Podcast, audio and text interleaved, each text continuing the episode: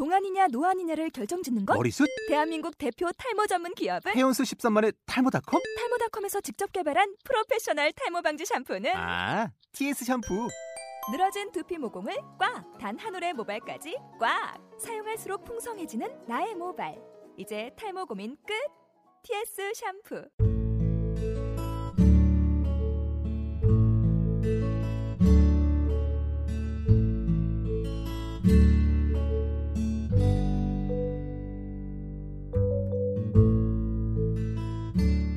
반갑습니다. 아주 사적인 묵상 두 번째 시간입니다. 저는 제이 언니입니다. 음, 제이 언니라고 하니까는 사실 저에 대한 어떤 배경 지식이 없는 분들은 아마 좀 음, 의아할 수도 있을 것 같습니다. 목소리로 봐서는 그 언니랑 매칭이 좀 안 되죠.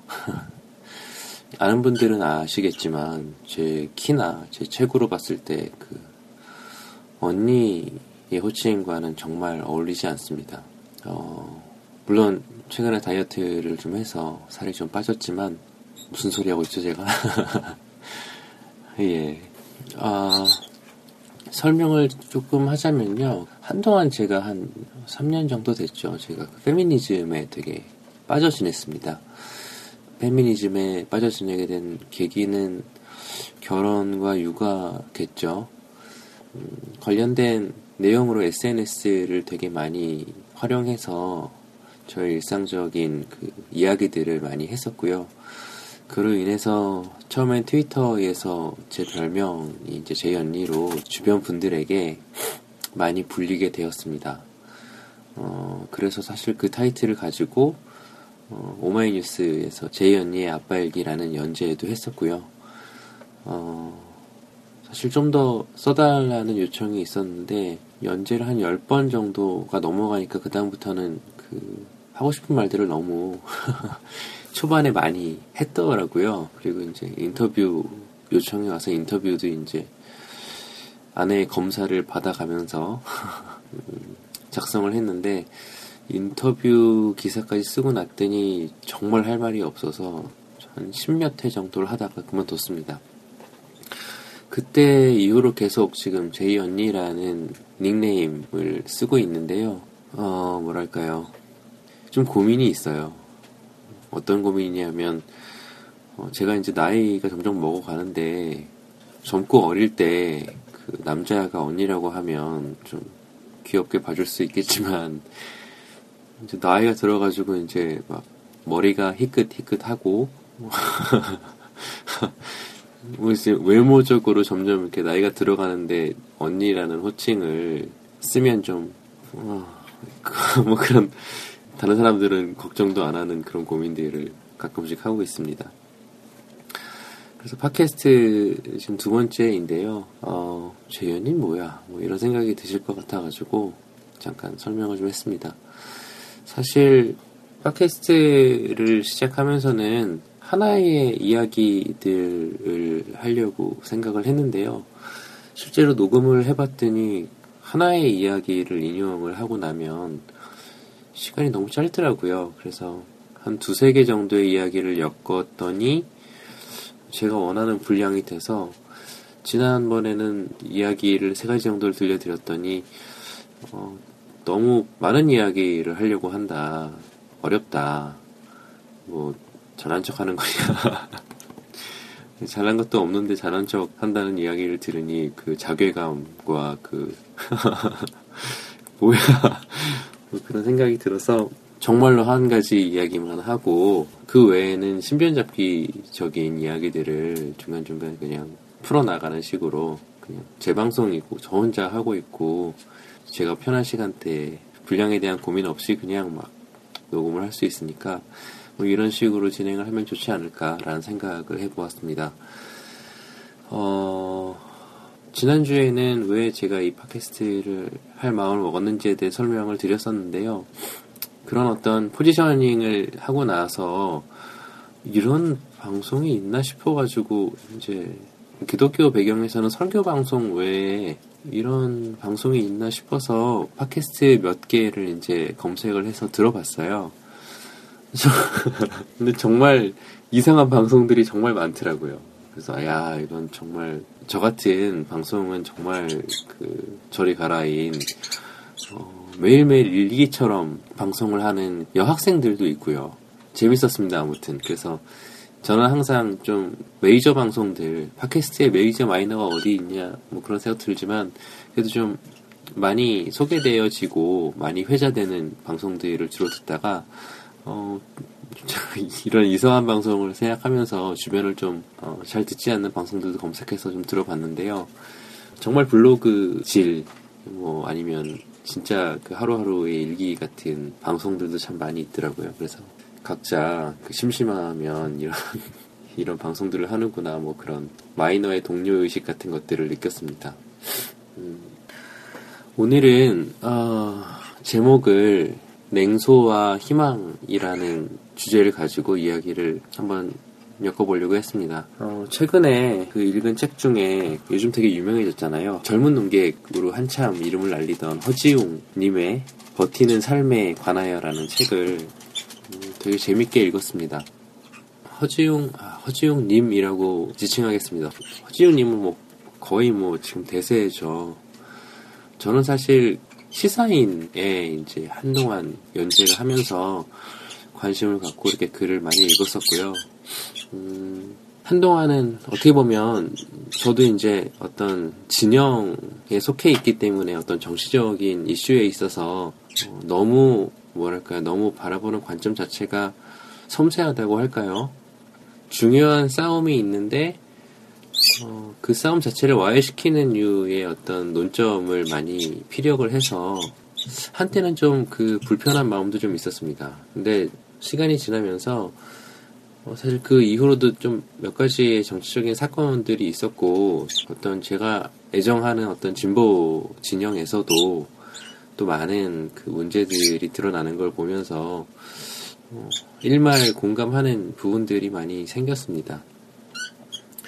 어, 그리고 이제 무엇보다 JTBC에서 이제 뭐 썰전이나 마녀사냥 뭐 이런 곳에 출연하면서 어, 되게 호감을 많이 사람들에게도 얻었고 어, 저도 재밌게 보는 농객 중에 한 명이 되었습니다. 어, 허수용님이 책을 몇 권을 냈는데요.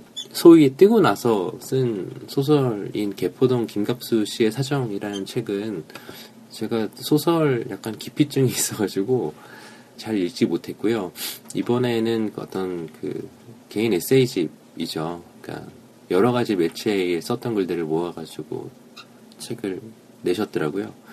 그래서 버티는 삶에 관하여라는 책을 이번에 이제 읽게 되었습니다. 근데 어, 되게 재밌게 읽고 있어요. 그 아직 조금 남았는데요. 본인의 사진들도 이렇게 좀 포함이 돼 있고 뭐 그렇습니다. 그래서 이야기가 길어졌는데요. 오늘은 버티는 삶에 관하여라는 책 중에서 냉소도 빠질 수 없잖아요. 허지웅 님이 이제 농객으로서는 거의 뭐 냉소의 어떤 그 절정이죠. 이렇게 희화화 되는 부분도 좀 없지 않은 것 같은데 글을 보다 보니까 나는 냉소적인 사람이다라는 글이 있더라고요. 근데 어, 이 글이 되게 좋았어요. 그리고 이제 허지웅 님에 대한 어떤 개인적인 그 호감 도 다시 한번 확인하게 되는 글이었던 것 같습니다. 중간 부분부터 한번 읽어보겠습니다. 사실 냉소는 내가 세상을 살아가는데 가장 편리한 방법 가운데 하나다. 비판과 냉소는 대개의 경우 피폐한 자의 가장 쉽고 편한 도피처다. 나는 냉소의 영향력 아래 있을 때가 가장 아늑하고 좋다. 글 쓰는 자에게는 냉소적인 태도가 객관성을 담보해 주기도 한다. 뜨겁고 충만할 때보다 냉소적일 때 했던 말과 글이 더 오랜 시간 유효하다. 그래서 나는 곧잘 타인의 진심을 무시한다. 정확히 말하자면 진정성을 주장하는 말들을 무시한다.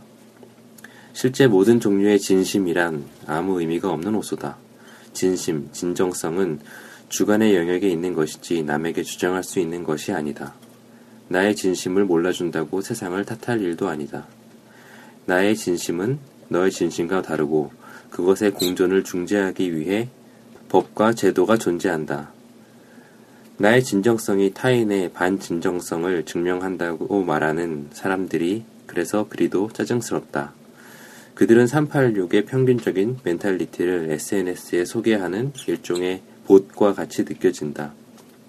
그 선의와 당위, 정의와 상식, 시민의 힘이라는 단어에 매료된 멘탈이 현실을 얼마나 뜨겁고 멍청하게 기만하는지 잘 보여준다. 그런데 요즘 살짝 고민이 생겼다. 나의 진심은 너의 진심과 다르다. 맞다. 그러나 나의 진심과 너의 진심, 결국 공히 진심인 것이다. 그 개별의 진심들을 모두 싸잡아 무시하는 게 과연 옳은 태도일까? 어려운 문제라고 생각한다. 그것을 마냥 긍정하면 바보가 된다. 그것을 마냥 부정하면 역시 바보가 된다. 아닌 게 아니라 이런 딜레마를 만날 때마다 찾아보게 되는 영화가 있다. 페르난도 메이렐레스 감독의 콘스탄트 가드너다. 아프리카에서 인권 운동을 하던 아내가 죽는다. 남편은 외교관이다. 그가 처참하게 훼손된 아내의 죽음 앞에 선다. 처음에는 그녀의 부정을 의심한다. 바람을 피우다가 죽었다고 생각한다. 그러나 이내 아프리카를 둘러싼 제약회사의 야욕과 음모, 부조리, 그리고 그것을 파헤치다가 야기된 아내의 죽음과 거짓말들에 대해 깨닫는다. 남자는 아내를 믿지 못했다. 아내가 옳다고 생각하는 것들에 대해 유난스럽다고 생각했다. 그러나 결국 아내의 진심을 마주한다. 그녀는 그를 사랑했다. 세상 무엇보다 더 사랑했다. 남자는 아내의 진심에 화답해야 한다. 그래서 아내와 같은 길을 선택할 수밖에 없다. 아, 나는 이 영화를 볼 때마다 결국 목 놓아 울게 된다. 너무 많은 비판과 냉소는 때로는 막연하고 뜨거운 주관보다도 되레 진실을 더 보지 못하게 만드는 것일지 모른다. 이 글을 읽을 여러분들은 부디 나보다 나은 미감과 연민을 가지고 세상의 진심들과 겨루어 주기를 바란다. 마지막으로 콘스탄트 가드너에 관련한 일화 하나를 남기고 싶다.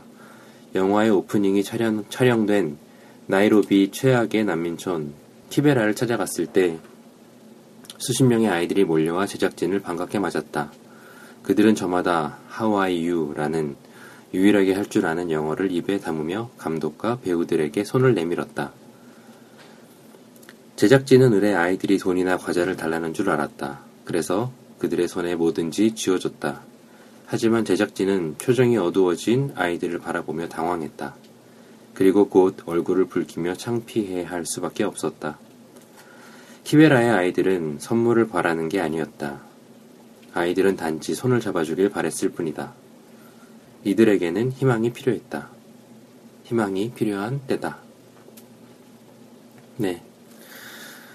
마지막 유라도 그렇지만 저는 그 콘스탄트 가드너라는 영화에서 남편이 아내를 의심하다가 결국 마주하게 된 그 아내의 진심 진심이라는 게 다름이 아니라 아내가 남편을 정말로 사랑했다는 것, 세상 그 무엇보다 사랑했다는 그 진실을 마주했을 때 남편이 세상을 바라보는 관점에서 자포자기나 포기나 냉소, 뭐 아내에 대한 오해 이런 것들을 다 걷어낼 수 있는 상황이 왔다는 지점이 저에겐 되게 좀 와닿았던 것 같습니다. 어, 냉소와 유머 감각이 이렇게 한 끗 차이 같은 느낌이 간혹 들 때가 있는데요. 어, 저도 이렇게 농담을 잘하고 싶은 그 욕구가 되게 크다 보니까 한때에는 그 날이 선 농담들을 되게 잘 하고 싶어 했던 것 같아요. 그리고 저 같은 경우에는 어, 좀 논리적인 것을 좋아하고 어떤 조직이나 어떤 그 공동체에 있어서의 어떤 부정적인 모습들이 보이면은 그것들을 고치고 싶어 하는 마음이 되게 크더라고요. 그러다 보니까는, 음, 뭐랄까, 좀 냉소적인 농담 같은 식으로 받아들여지는 경우들이 덜어 있었던 것 같고, 또 한동안은 젊었을 때는 그런 어떤 날이 서 있는 유머, 그 냉소로 점철되는 그런 유머들을 어, 꽤 많이 즐겼던 것 같기도 합니다. 음, 근데 또 반면에 사람들의 어떤 냉소적인, 그러니까 좀 블랙 코미디를 바라보는 어, 부정적인 느낌에 대해서는 또 일말에 그 반박을 하고 싶은 그런 욕망들이 좀 많이 있어요.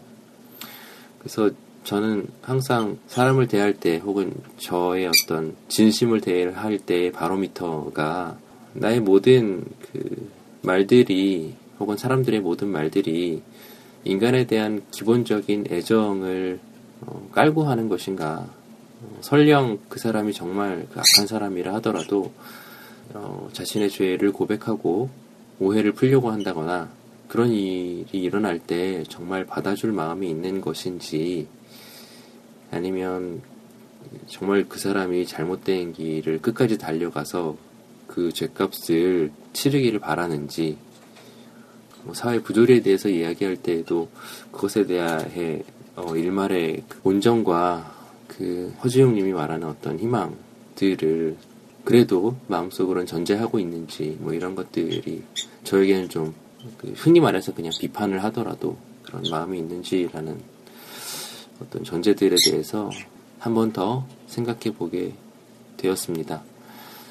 어, 그런 생각이 들더라고요. 그, 제가 볼 때는 되게 좀 냉소적인 아이콘, 논계액인 허지웅님이 이런 어떤 희망을 이야기하는 것을 보면서, 어, 사실 좀 그, 의외의 감정들이 좀 있었어요.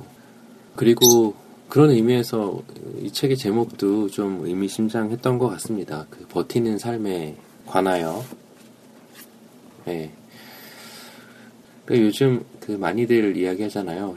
아프니까 청춘이다라는 책 제목도 많이들 이제 회자하면서 어, 아픈데 왜 청춘이냐 아프면 병원에 가야지 뭐 그런 이야기도 많이 하던데 어, 버티는 삶에 대한 어떤 조금은 다른 관점 냉소에 머무르지 않는 삶의 자세 뭐 이런 것들에 대해서 생각해 보았습니다. 음, 한 주도 평안하기를 바라고요. 어, 다음 주에 다시 뵙겠습니다. 저는 제이 언니였습니다. 감사합니다.